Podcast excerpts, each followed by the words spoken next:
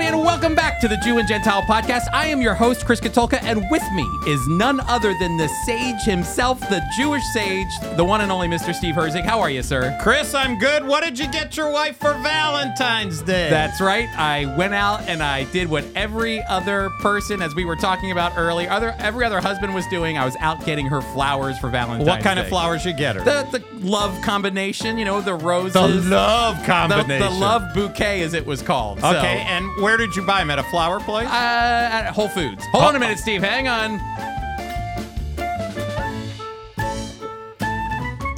Welcome in, welcome in. Yes, uh, Steve, I did get my wife flowers uh, for Valentine's Day, and we like to go out for dinner. The thing is, is that did you go out to dinner? Well, not yet, because here's the thing: is that our twin boys, Cohen and Preston, their birthday is on Valentine's Day.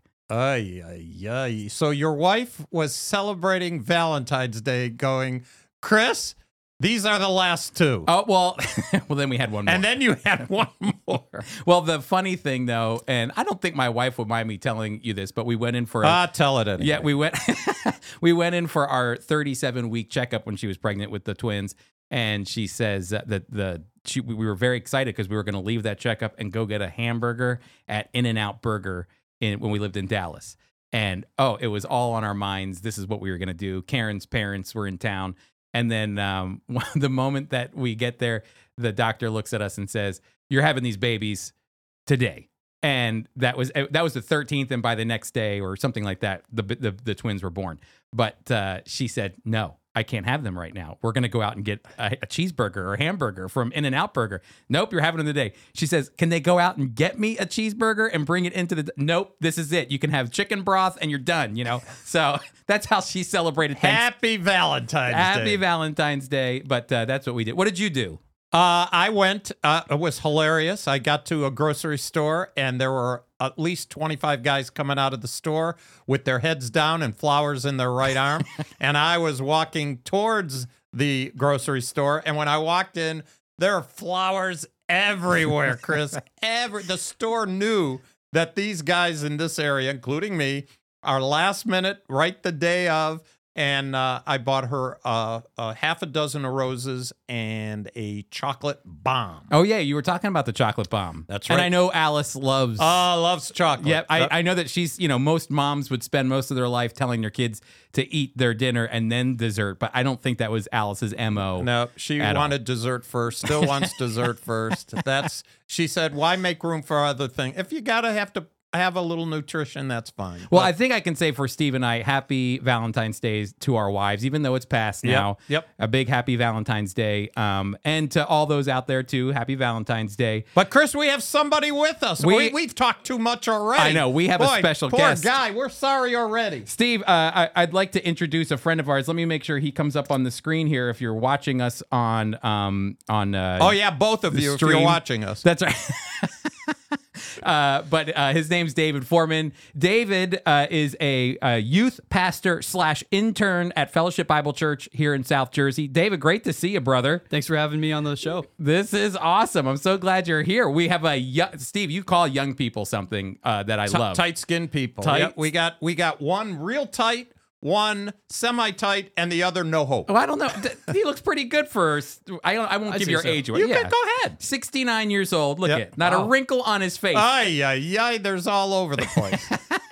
All right, so uh, David, why don't you share with us the ministry that you do at uh, Fellowship Bible Church? Yeah, so first of all, thanks for having me on the podcast. I am currently a youth intern at my church, local church in South Jersey, and uh, I'm also a Word of Life graduate uh, from second year. But I basically teach at our youth group every other week and just disciple, and it's something that I'm really passionate about. So We were talking about that, that you feel called to speaking, teaching God's word, and discipleship. that's right. Um, and uh, hey, look it, you're in the right place. You're on a podcast. You, here you go. Here's your opportunity. Praise Steve God. and I will shut ourselves off. Boom, you go. Revelation. what was your last lesson? My last lesson was on gender identity and how to handle it as a Christian. Oh, that's Oh, big. man. man, What oh man, that's more adult than what we do here, Steve. I'm going to this guy. I know. for I my- want. that's great. How was? You're How welcome. did the kids? uh hand or y- young adults handle it? Yeah, so I basically uh, I provided them with some materials from if you know Sam Allberry, he's a pastor. Um, he wrote a book on is God anti-gay, and I basically took my studies from that uh, book and basically presented to the teens and said, hey, here's some materials. If you know a friend that struggles with some of these things, here here's how you can biblically minister to these people in a God honoring way. And so that's kind of what I presented to the teens. So really good feedback. Amazing. That's Amazing. fantastic. You'll have to come back in and uh, share that with us sometime. We'd really appreciate that. That'd be awesome. Yeah, that's great. And so, uh, how long is your internship? And also, do you have family that work at that church as well? Oh, yeah. minister Uh, at the church. Yeah, so this is my second year of my internship wrapping up, but my dad is actually the administrative pastor there, along with Phil Moser. Uh, for those of you that are familiar with Phil Moser, he's the teaching pastor, but my dad is the pastor. So uh, yeah, my internship's been great. So, So you had a connection. I did. It was my way in. So praise God for that. So That's good. Yeah. You know, I did Good a for you. I did a uh, article actually on um, Fellowship Bible Church for Israel My Glory a couple months ago, uh, an editorial because your church actually made the Philadelphia Inquirer recently when that tornado came through South Jersey, and I had sp- I spoke at your church maybe two weekends ago. And I was even driving down the road, and those trees are still knocked over. It looks like Armageddon. Um, Wow. it looks like an apocalyptic take. It's crazy, honestly. And so, um, but your church uh, took a step of faith and said, "We're going into the community to help these people during a very difficult time," and that raised awareness in the community about the church. Your your volunteerism, your care for the community, and then even the most liberal newspaper in the area, Philadelphia Inquirer, picked hmm. it up and wrote a really great article about the work that your church did for the community. Glory to God.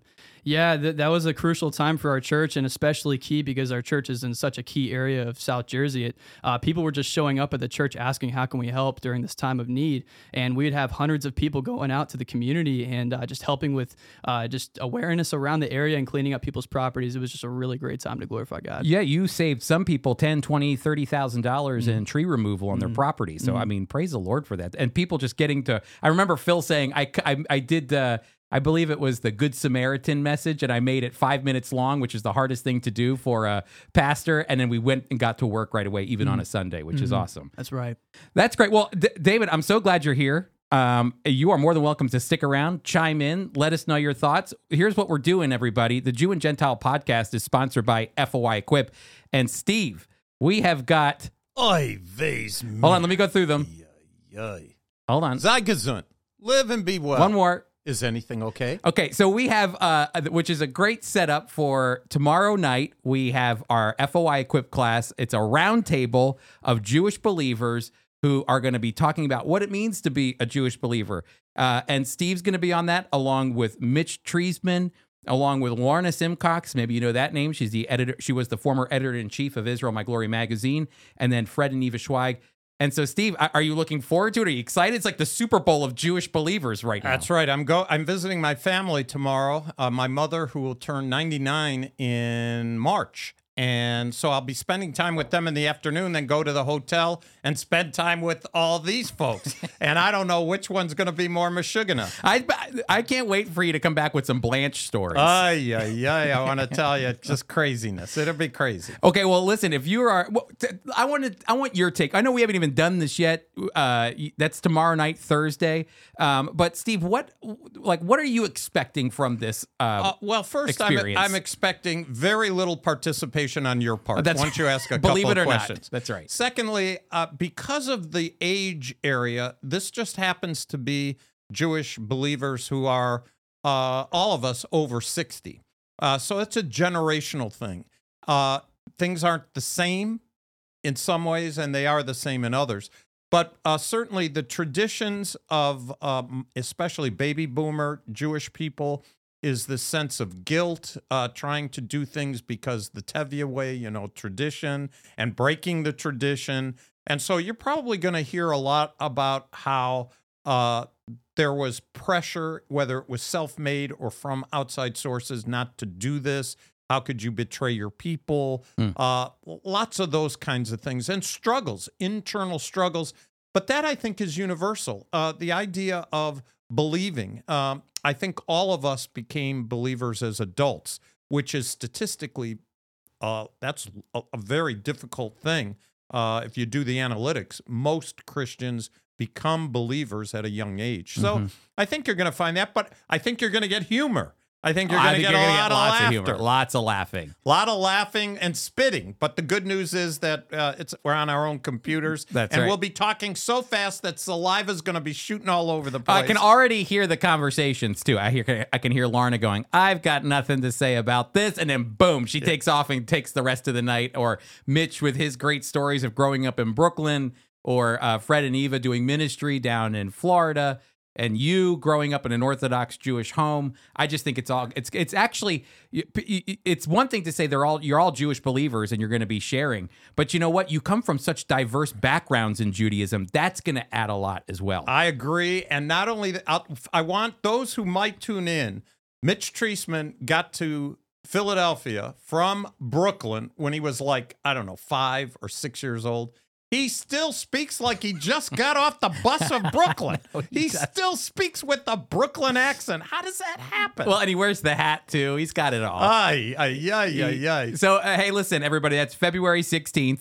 Uh, I want you to go to FOI Equip um, after this podcast, not right now, uh, unless you can go and keep this going while you're doing it. And you can keep listening while you register by going to foiequip.org. And there you can register for a roundtable with, with our Jewish believers. As we've been saying, heavenly bound Hebrews, which is my favorite thing that Steve's ever taught me. And so uh, be sure to go to foiequip.org to register. So, Steve, um, before we get to fast news, you found something in Did You Know? Oh, that's right. Did you know? And again, we I keep forgetting to look up Emily and invite her to the podcast sometime.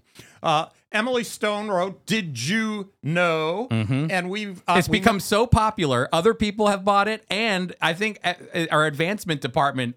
Oh, the whole advancement department now has a copy.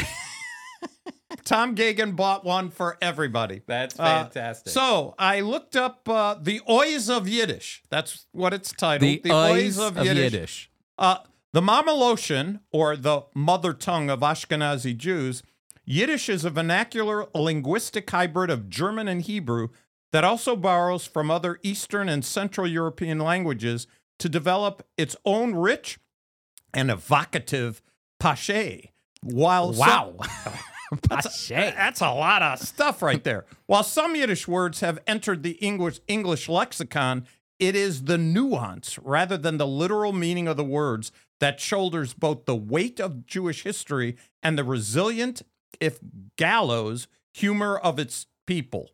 Wow.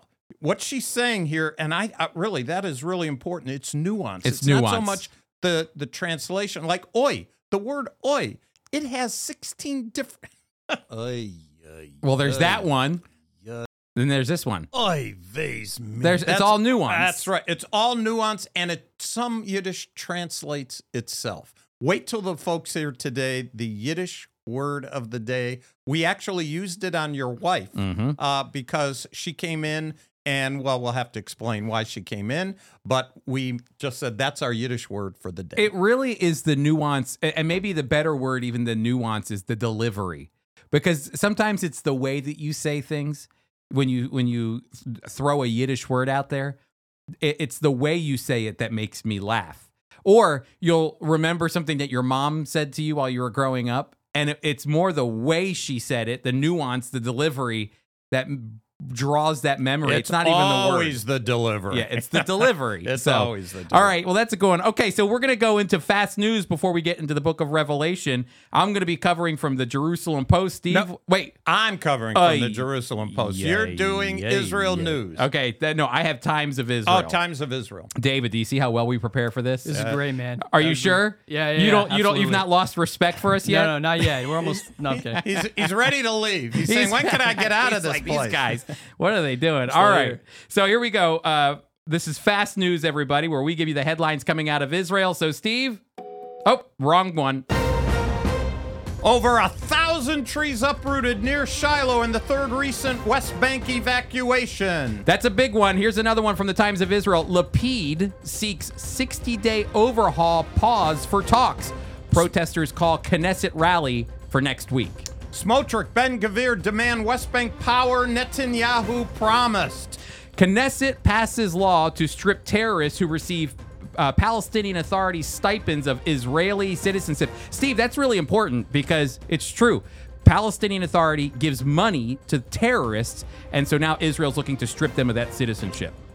Israel security expert behind worldwide election manipulation efforts. That's from a report. Steve, listen to this one. Codex Sassoon, the oldest near complete Hebrew Bible, is set to fetch 30 to 50 million dollars Say at that auction. again. Say that. That's worth repeating. Yes, Codex Sassoon, uh, oldest nearest complete Hebrew Bible, set to fetch 30 to 50 million dollars at an auction. That's amazing. Wow. Bill taking Israeli citizenship from pay for slay terrorists is now law. We reported that. We, that was a headline last week. That's exactly right. Here's another one. Ben Gvir, we all know him. He is uh, on uh, the coalition with Benjamin Netanyahu and controversial. Uh, Pan's government West Bank policy says this isn't what we wanted and it cannot go on. Talking about the status of the West Bank policy right now. Confidential meeting on judicial reform. That's been going on a long time, Chris. Security impact set for Wednesday. Okay, I think we're coming to the end here, Steve. But the Times of Israel reports Israel says it approved economic gestures for Palestinians following talks with the U.S. Everybody, I believe that's going to be the fast news.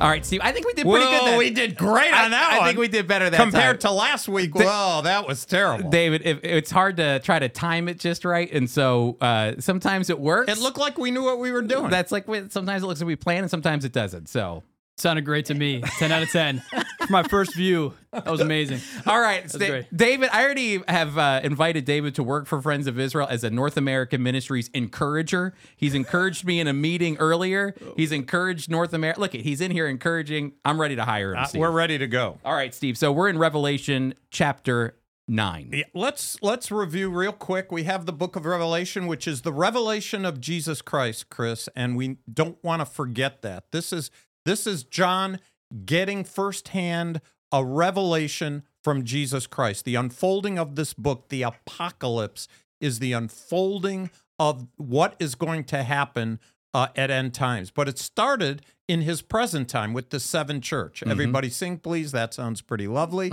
We have those seven churches. And um, we have seen the churches, and we have seen that in heaven uh, there was a. Uh, uh, that John was weeping because no one was qualified. Somebody had to be qualified to take what is the uh, the title deed to the world and open the seven seals, but nobody was found. He was weeping.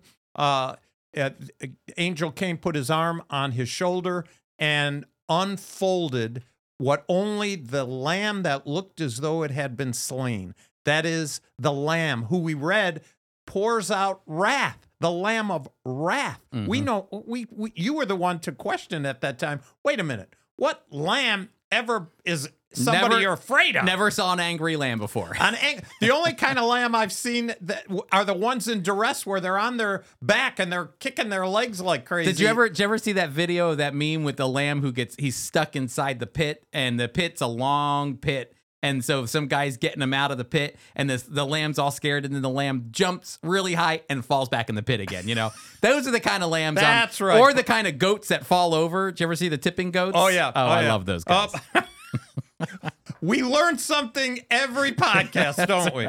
So here we come with the uh we had the 144,000. We talked about the fact are these Jews or are th- is this the church?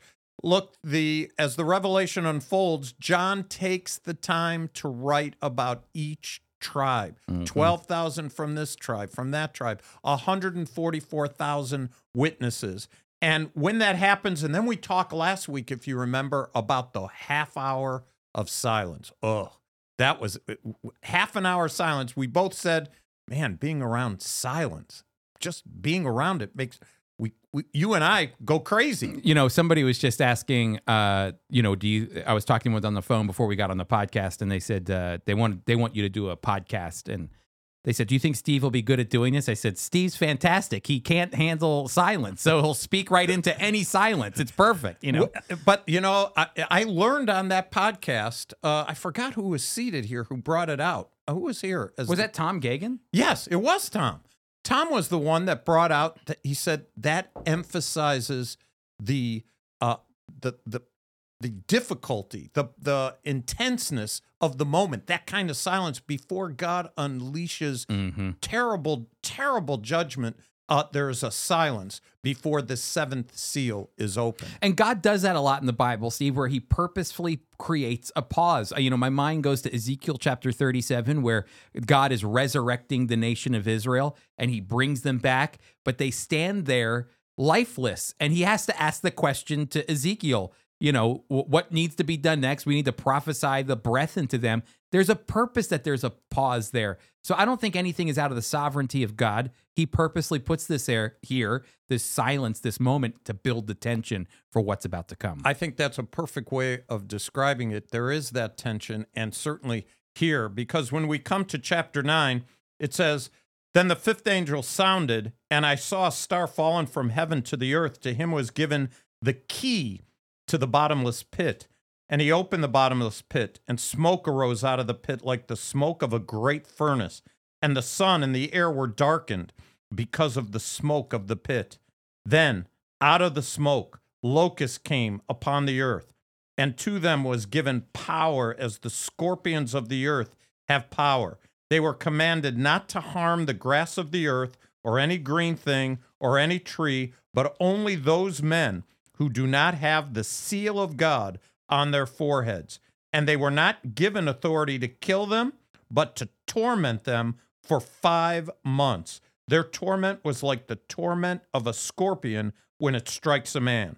In those days, men shall seek death and will not find it. Mm. They will desire to die, and death will flee from them. Chris, are these real? Is this a? It's interesting. They're five months long. You know how long a scorpion's life, a locust life is? no, Five months. really. Yep.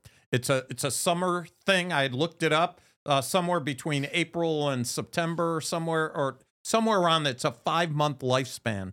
Uh, I found that interesting. Yeah, that they knew. these these aren't like normal locusts. These are uh, they have they're all they're for torment, Mhm. uh, and yet they're not going to touch any kind of live vegetation. They're only there to torment. So the first question I have for you, Chris, and one that I think a lot of people would ask, why would God do that? That, that how why would God raise up uh, or allow these things to happen uh, and and torture mankind?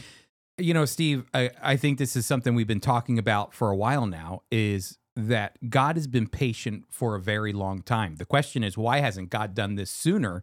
Because technically mankind deserves it. Um, the, the, the, the sin that has been building up has been waiting for this. This is exactly what the Apostle Paul talked about in Romans chapter 2 is that man is built, you know, mankind is storing up for itself wrath for the day of wrath. So even right now, th- there's credits that the people, you know, people think, uh, oh, if I'm good, I'll earn these credits. If I'm bad, I'll earn these credits. Well, guess what? You can't earn God's grace, but I definitely can tell you this. It says right there, you can store up wrath for the day of wrath. So in God's patience and in God's kindness, because it's his kindness that leads to repentance, but he's been patient. And so when when you say why, you know, to me it's because God is finally as according to the book of Revelation, he is acting and he's bringing his judicial justice that he's been talking about for a long time. This is the reason Jesus came to to make sure we don't face this, but it was it was going to come and here Revelation is giving us the picture in one snapshot of what that time will look like. So God is releasing his wrath on mankind because of our sin. You could read about it in Zephaniah chapter 1. But I'll also add this too, you know, when I'm reading through the trumpets here, I find it fascinating the correlation, the connection with the seal judgments as well. Because we have the four horsemen of the apocalypse. Or your children. My tri- I'm now up to twelve dollars. That's right. You're yep, 12 no 16. Sixteen dollars. Sixteen. Sixteen dollars. That's I'll right. Have to, I'll have to. I'll give you a twenty and tip them. Oh, that for the future. That's right. Um, but uh, you know, it talked. The four horsemen are connected to events that take place on Earth: dominion and famine and pestilence and these things that happen on Earth.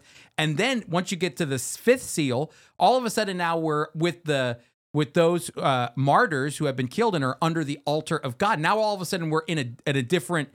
It's almost like we're peeling back the curtain and going into the spiritual realm. The same thing's happening here in the trumpets, where we have the first four trumpets are giving way of what's going on on earth. Remember what we talked about last week? It said that there was um, hail and fire mixed with blood and it hurled down to earth. The earth was burned up. Uh, a third of the trees were burned up. Green grass was burned. And so you see the things that are happening on earth. And now all of a sudden, when you get to the fifth angel who blows the trumpet in chapter nine, now all of a sudden we're getting, we're again, there's that, we're going behind the scenes almost, and we're seeing what God is doing in the spiritual realms to bring torment and wrath to earth as well. And I believe these are demonic spirits that have this kind of body to do that. And in the midst of it, remember, 144,000 are preaching repentance. Amen. They are literally like the Old Testament prophets saying, the kingdom is coming, just like John the Baptist, because the church has been raptured. We are back on the 70th week of Daniel. At the end of the 70th week of Daniel, the king comes. And by the way, rabbis, they don't agree with the whole book of Revelation, but they do believe in uh, what's described as the birth pangs of the Messiah, of a wrath of a horrible period in order for the Jewish people to welcome the Messiah. So here are 144,000. They're saying repent. This is this is it. Terrible things are going to happen. They're going to be prophesying.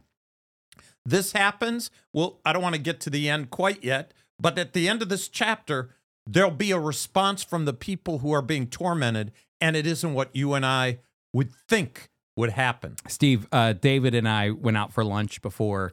Of we course you here. did. You didn't invite Well, me. Well, you were at a big meeting. Yeah, you're the that's big. right. You're so the what big did you have? meeting. I want to know what you had. Well, uh, go ahead, David. You tell him What what, you you had have? first. I, so I'm very indecisive when it comes to picking foods, but I had to choose between. So I between. took him to the uh, diner. he did, yeah. So I had to choose between the Phillies uh, cheesesteak skillet and the chocolate chip pancakes, and Chris helped me choose the chocolate chip pancakes. So Good they're choice. I prayed for. I prayed for him. Oh, you? I did. I prayed for myself too. And you know they know they know Chris at that restaurant. They do. Oh, he's a regular. Chris, how are you? What's new?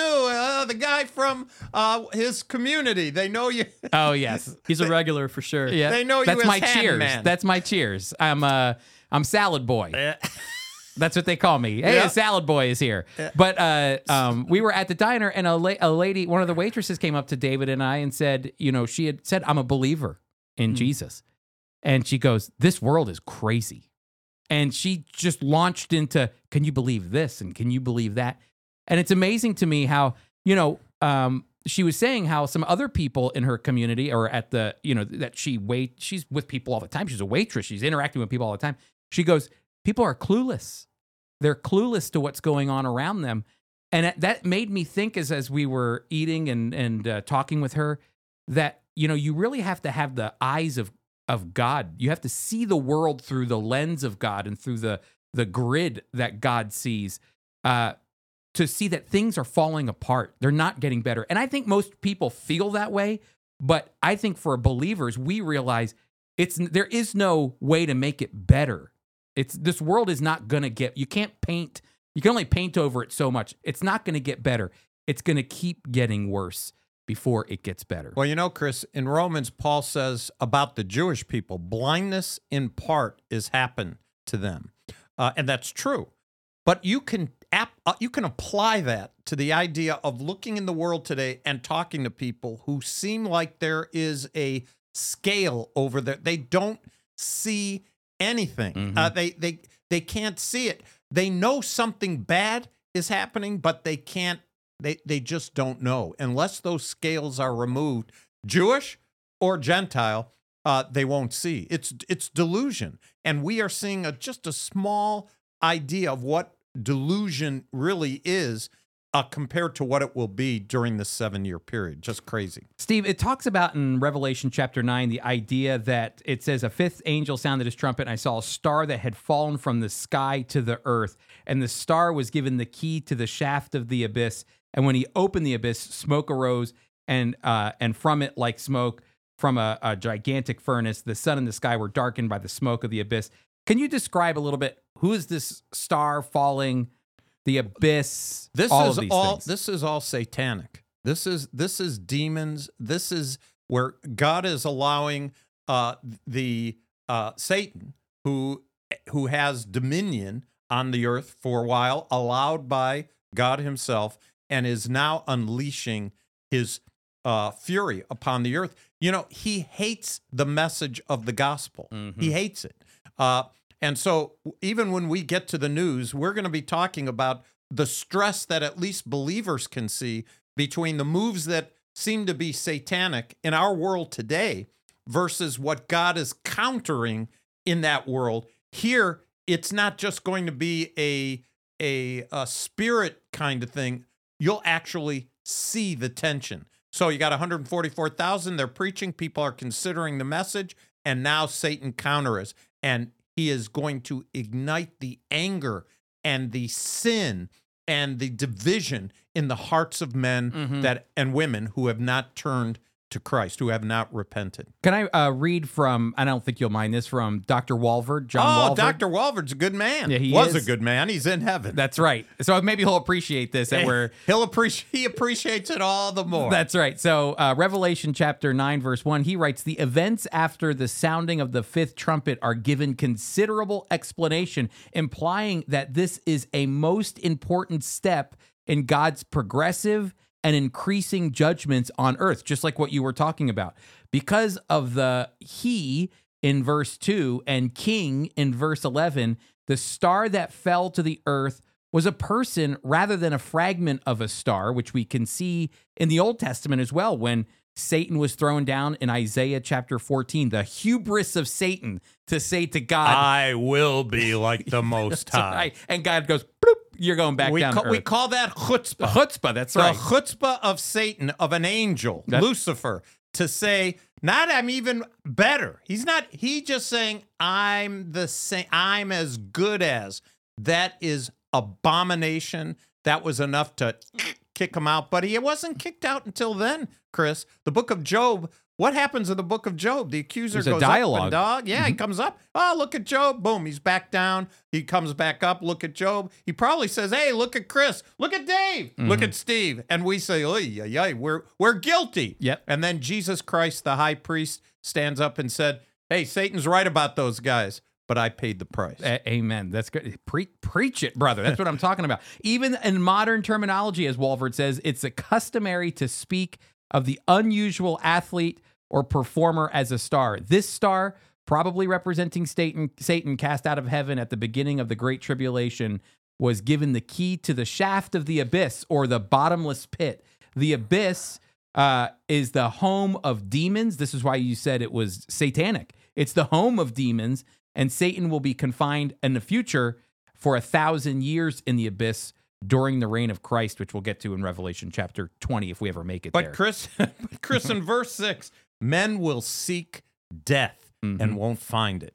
I, you know, have you ever said? Oh, I, I've heard kids say this expression: "Kill me now." oh, yeah. My son Uh, says that all the time. Kill me now. Just kill me now. Yeah. Uh, well, we say that expression, but we don't really fully understand. It's it's an expression. It's hyper, hyperbole. Mhm. This, can you imagine the suffering that will go on, and just the feeling like it's not going to end, and it continues, and it's five months. It Mhm. probably will feel like five years. Well, and think about too, you know, there's a lot of connection to the, the fact that God brought the 10 plagues to Egypt. That is Absolutely. a picture of God's judgment coming on earth. And think about he how likes sh- insects. There's no question about that. I never thought of it like that. He likes insects. Let's use insects. Uh, Look, Yeah, that's right. Here's a big locust, buddy. But it's funny because in the in the, protein, protein. Oh, by that's the way. true. That's true. But it's funny because in the Old Testament with the 10 plagues, they weren't that long, Steve. They didn't last that long. Here, like you're saying, it's five months of torment. Um, it didn't even last that long in the 10 plagues. So you can imagine the, the, the torment that people are feeling in God's wrath. Just here. horrible. Why don't we go to drop down to verse 13, take it from there, the sixth trumpet. The angel, uh, the angel, uh, the sixth angel sounded his trumpet, and I heard a voice coming from the four horns of the golden altar that is before God. And it said to the sixth angel who had the trumpet, Release the four angels who are bound at the great river Euphrates. And the four angels who had been kept ready for this very hour and day and month and year were released to kill a third of mankind. The number of the mounted troops was twice 10,000 times 10,000. I heard their number. The horses and riders I saw in my vision looked like this. Their breastplates were fiery red, dark blue, yellow as sulfur. Their heads of the horses uh, resembled the heads of lions, and out of their mouth came fire, smoke, and sulfur. A third of mankind was killed by these plagues of fire, smoke, and sulfur that came out of their mouths. The power of the horses was in their mouths and in their tails, for their tails were like snakes having heads which they inflicted injury. The rest of mankind who were not killed by these plagues did not repent of the works of their hands. They did not stop worshiping demons and idols of gold, silver, bronze, stone, and wood, idols that cannot see or hear or walk. Nor did they repent of their murders, their tragic, their magic arts, their sexual immoralities, or their thefts. You know, I love that th- that's the way that John ends that because the point is God is looking for repentance, even in this moment. It, that's the point. In the moment of this horrible tragedy that we're seeing take place, as God is pouring His wrath out, God is, you know, telling us that they're still stubborn-hearted toward the gospel, the good news of Jesus, the fact that God can deliver them from from the wrath of, of, that's that's even present in their life here in some way, and yet He's going. They still in the midst of this torment and agony with all of this infliction and people dying around them, still held their fist up to God and said, Never will I turn to you in anger. And, and, and so it's interesting that he said that even in the midst of all of this, they still continue to turn away from God. It is interesting. And you know, the identity of these 200 million uh, soldiers or army that's coming, I it, look, people can interpret it lots of different ways because it it, it's not super specific, or is it? Hmm. I take it specific. I think the context here is demonic. I I don't think this is China. Uh, some people believe so, and look at the news now with balloons here and all that kind of stuff. Uh, but I take this to be satanic, and there are legions of these uh, uh, demons who will be in these bodies uh, and going after mankind. But whether I'm right or the other interpreter is right, here's what we know, and you've emphasized it. They still don't. The, the heart is deceitful above all things, Jeremiah said, Mhm. and desperately, I love that word, and the King James uses it desperately wicked. Look at how the, these are desperate people, but they're not responding to the message of the gospel of the kingdom during this period. Mhm. They're desperately wicked, digging in, throwing a fist, and saying, We won't do this. And they continue to do what they've been doing. It's it's it's heartbreaking, really, if you think about it, because on this side of the tribulation period, there are people. Maybe David, you uh, you know, you went to school, you heard testimony of other students. You probably have heard from people your age who you've presented the gospel, and they say, you know what, you're crazy. I love what I'm doing. Mhm. Yeah, there's many times where I've shared the gospel myself, and the, the hearts are so hardened that they're not willing to accept anything. And even when Jesus was on earth, there were people, even the you know the Messiah himself was in person, people still rejected him. And so it's just it's it's hard to watch, but you know only God can really turn those hearts. Mm. That's the big thing is that God turns the heart. He does turn the heart. And uh, this book, this revelation of Jesus Christ, is an unfolding of the wrath and the simultaneous grace of God during this. It's it's an amazing tension. We have it this side of the tribulation. We're going to have it in the tribulation. Can I say this too? You know, God has been No, pro- you can't. Well, shut it down. Now, go Shut ahead, it down. Chris. Do good. Uh, I it, it's interesting because God's been preparing. You know, it hasn't even happened yet, and God's been preparing us for that moment. And I, I Daniel talks about this. He says this in Daniel chapter 12, verse 1. At the very end of his prophecy, it says, At that time, Michael, the great prince who watches over your people, will arise. There will be a time of distress, unlike any from the from the nation's beginning up to that time. But at that time, your own people, all those whose names are found written in the book, will escape. Talking about the fact that a great tribulation, It's coming. Daniel prophesied about it. Then Jesus comes in, G- in Matthew chapter 24, verse 21. He says this For then there will be great suffering or tribulation, unlike anything that has ever happened from the beginning of the world unto now or ever will happen. Jesus told us about it. The apostles told us about it. It's that's what the gospel we've been preaching the gospel for 2000 years to tell people about it. It's coming and that's exactly what Revelation is about. And not only is it telling us it's coming, it's giving us insight into what's coming. We weren't lo- we can never say to God, "You didn't tell us." He did tell us. He told us over and over in his scriptures and as the gospel gets spread around the world, it's been shared with us for a very long time. Well, you know, Chris, I can hear the smoke burning from brains of some people who are li- who might be listening and saying, "Ah, come on. This, look at how long ago this thing happened. 2000 years ago Jesus was here. Nothing has happened." And my response to them, he's only been gone 2 days. Yep. It's a thousand years as a day, a day's as a thousand years. And in that time, I would turn to them and say, Don't talk that way. He hears you. Now is the time to repent. Now is the time to be saved you, because it is coming. And when it comes, most everybody who's there in the tribulation, even the people who believe, and there will be people from every tribe, kindred, nation, everywhere. Uh, but even so, they'll be martyred because this is such a horrendous period of time. You know, Steve, I don't know what you were like as a father growing up, um, but I can tell you what I'm like as a father. And it's funny because I think I'm pretty patient with my kids. And I'm patient when they do something wrong, you know, I give them grace. I'm patient. But then what happens is it all kind of builds up to a moment where And boom, it hits me. I've I've had enough. You've it's too much, you know. And I have four boys. My daughter is not. She's a No, little you- more you, nuanced. You only have three boys. What did I say? Four. Oh, sorry. I have four kids. Look, One's my daughter. It's already hit you. So oh yeah, yeah. Your mind is getting affected. it feels like a hundred boys. He f- forgive him, Olive. Forgive That's him. right. She will let me know about that. But uh, it's funny because it just it it pops.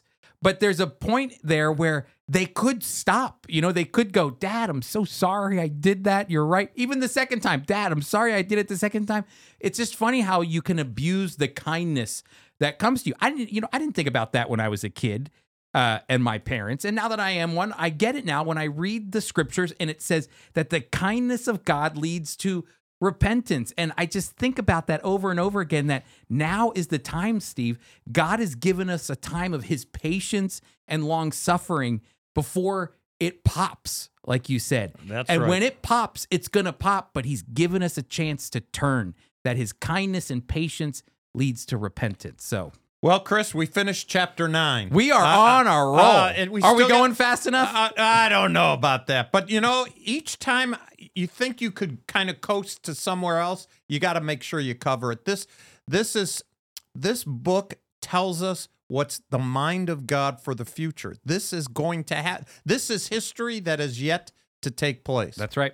David, how you doing? You good? Doing good so far. I mean, my coffee's out right now, but you know, Well, you you feel can free come to over get here. up, go to our fridge. you don't You mind. get- yeah, get yourself something, my friend. Thank come. you. All right. Well, while David's going to come over here and uh, just watch the cameras, David, as you're walking around, as uh, uh, we're going to move to the news. Steve, we've got some very interesting news items going on, so uh, take it away. Well, Chris, thank you. We have from Christianity Today, Asbury Professor, we're witnessing a uh, surprising work of God. Uh, what is happening is there's, Chris, there's a revival going on. We were talking about this a couple weeks ago. Revival. Will there be a revival? I've always hoped there would be a revival. I think I'm a product to you. you- On Thursday, you'll see that a lot of the Jewish believers that we talked about are in a particular period of time uh, that we were saved as adults. Uh, the late 60s, 70s were time was a time of revival. Uh, and what they're finding, uh, Asbury University, which is located in Kentucky, uh, they were required to go to chapel. But Chris, you know, I went to a, a after I got saved, I went to Bible college. You went to the same Bible college years later, and we were required to go to chapel. You had to go to chapel. You So were did we. allowed. Uh, David, you had to go to chapel, right? So did I. Yeah. Well, you're only required. You were required, or you were allowed a certain amount of cuts. We called them cuts. three. I think Uh, I had three or five. Okay, I, I, I can't remember. But the point is, So, and as fast as you got in as late as you possibly could for a typical student, and you got out as fast as you could when it was over. I mean, let's be honest. And that's the way it was in Asbury, except that, Chris, something happened. Mm. Uh, what had happened is that students began to gather in the auditorium for chapel. They're required to attend a certain number of chapels, so they tend to show up as a matter of routine, it says. But this past Wednesday was difficult when the benediction, the gospel choir began to sing a final chorus, and then something happened that defies description. Hmm. Students did not leave. Hmm. They were struck by what seemed to be a quiet but powerful sense of transcendence. They did not want to go. They stayed and continued to worship. And then later in the article, Chris, it says this By Thursday evening, there were standing room only. Students had begun to arrive from other universities in Kentucky University of Kentucky, University of Cumberland, Purdue University, Indiana Wesleyan uh, University, Ohio Christian University, Midway University, Transylvania University, Lee University, Georgetown's College, Mount Vernon Nazarene, and many more. And they continue to come to worship. Chris, this is we're we were talking about what's happening in Re- in the book of Revelation, and we also talk about what's happening in our own country. All the things that make us crazy. How could people do that and act that way? Murder and the economy and uh, the uh, the gender mix-up that David was preaching to the, to the kids. Uh, all this is going on. Is is anything okay? That, that's that's what we ask. Well, what's the answer? Christianity Today reports there is an answer. Yes, there is something okay. Quietly, I'm raising up a group of young people, and Mm. there's a sense of the Spirit of God. Evidently, that's moving amongst them. We just had a, a gal who was a guest on our podcast, Jeannie Green, who has somebody from her gathering, her church gathering, whose daughter goes to Asbury, she told me. And she said, What's happening there is real. Her, friend, her friend, who goes to the same church, uh, he dropped his daughter off Asbury and went to check it out himself. And he's going to report back. I asked her if she'd come on the podcast to give us a firsthand report. But evidently, people from other schools are coming into this auditorium. They're praying. They're singing. So, Chris, you you can't make people do that. No. That has to come from in your heart. And we would say not from inside man's heart, but a, a wooing of the Holy Spirit that seems to be directing people. I don't have any other way to, to explain from all those universities coming uh, and worshiping God. What an amazing thing that is. It says they were praising and praying earnestly for themselves and their neighbors and our world, expressing repentance and contrition for sin and interceding for healing, wholeness, peace, and justice. And I love what, you because I was going to say it, Stephen, I'm glad you did, but you can't manufacture those things. And you know what happens is, and I'm guilty of this, and it sounds like Steve, when you were uh, at Bible college, and David, you were probably the holiest of them all and went to everyone. Yeah. Oh, yeah. He was telling you better be there. you be there. no, but I mean it like you, you know, the it becomes a program. You know, it becomes your schedule. I have to be at chapel. I have to be there, and there's very little room for the work of the Spirit of God to work in a program or a structure like that. And what happened is the program was broken, and people stopped. The believers stopped and let the Spirit of God work. And that's where revival begins. Go ahead, David. I was going to add on that because it's- not just chapels. I think it's churches as well because some people think it's churches are just a routine and, and they don't let enough room for the spirit to work. But my dad was also preaching this Sunday and he was saying that, you know, what if revival broke out in our church just like it did in Kentucky? What if that happened with churches around the U.S. and how would the U.S. look differently? Um, and it's a difference between people that are just hungry for the Holy Spirit to work in their lives and to encourage other people to do the same. And that's when revival breaks Mm. out. You know, Chris, That's great. Uh, it's uh, there are some evangelicals, and I'm I'm probably part of that stripe. Are kind of reluctant to talk about the moving of the Spirit because it could it could seem emotional, Mhm. and so there's a tendency to make sure that we don't let people see that side. And I understand how that is, but I think it's important. The Holy Spirit is one of the three persons in the Godhead. He is the one that leads and guides. He is the one that goes before and brings people to Jesus Christ. And when it happens, other people, other believers especially, know it's happening. That you can you can identify it, and so we praise God for the Holy Spirit moving and guiding. And just a, a to me, I'm preaching to myself. When uh, people gather together and the Spirit is moving, and there might be a little emotion, let's not be afraid of emotion. We could be, we could guard. I think that's true. But you know, the Bible does say, lift up your hands. Uh, boy, I, at- when I was in Bible college, if somebody lifted up their hands, I kind of, I came from an Orthodox point of view. Oh yeah, look at that. That person's wrong. That person's wrong. We're so, I'm so judgmental. What a moving of the Lord. We should be praying that this expands and grows, just like David's father was saying. Why can't it happen in this church? Exactly. Uh, the the other part of that too, in praying for a revival, is uh, a professor of mine at Dallas Seminary. His name's Dr. Dan Wallace. He wrote a book actually called "Who's Afraid of the Holy Spirit," because talking about just like what you were saying, that we can sometimes limit the work of the Holy Spirit for various reasons, you know, um, doctrinal reasons or whatever the case might be.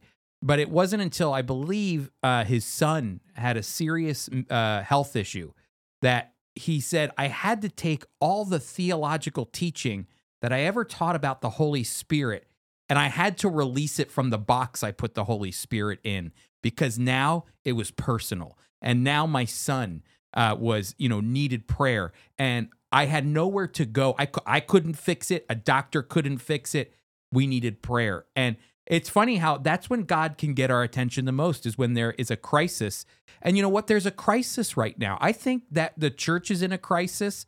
I think in America, at least, the church is in a crisis. I, I think this is hitting us here, what's going on, because there is a crisis, you know, that these people were praying for repentance, not only for our own lives, but repentance for every, you know, for our neighbor, seeking forgiveness. Uh, and and all of those things that's a work of the holy spirit because it's the fruits of the spirit being poured out as well so You know, Chris, uh, I had an experience uh, about eight years ago. My youngest uh, grand, not my my eight year old granddaughter was born with a, a serious issue and was rushed to the hospital.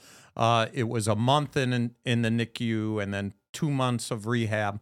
And I was going to Texas, and uh, Alice had shared with the wife of the pastor that we where we were, and so I, I'm speaking, and all of a sudden, the they called us up and they presented a check to us, and they had, unbeknownst to us, once Alice had spoken to the to the gal, she shared it, and the church was led. No one said they were led. Anyway, they gave us a check.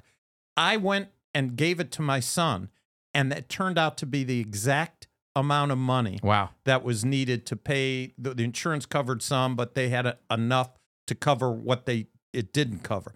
Think of I, I- that. Just think about that. Mhm. I didn't ask for anything. Alice didn't ask for anything, but they responded. Wha- What prompted them? Who do we give credit for for for that action?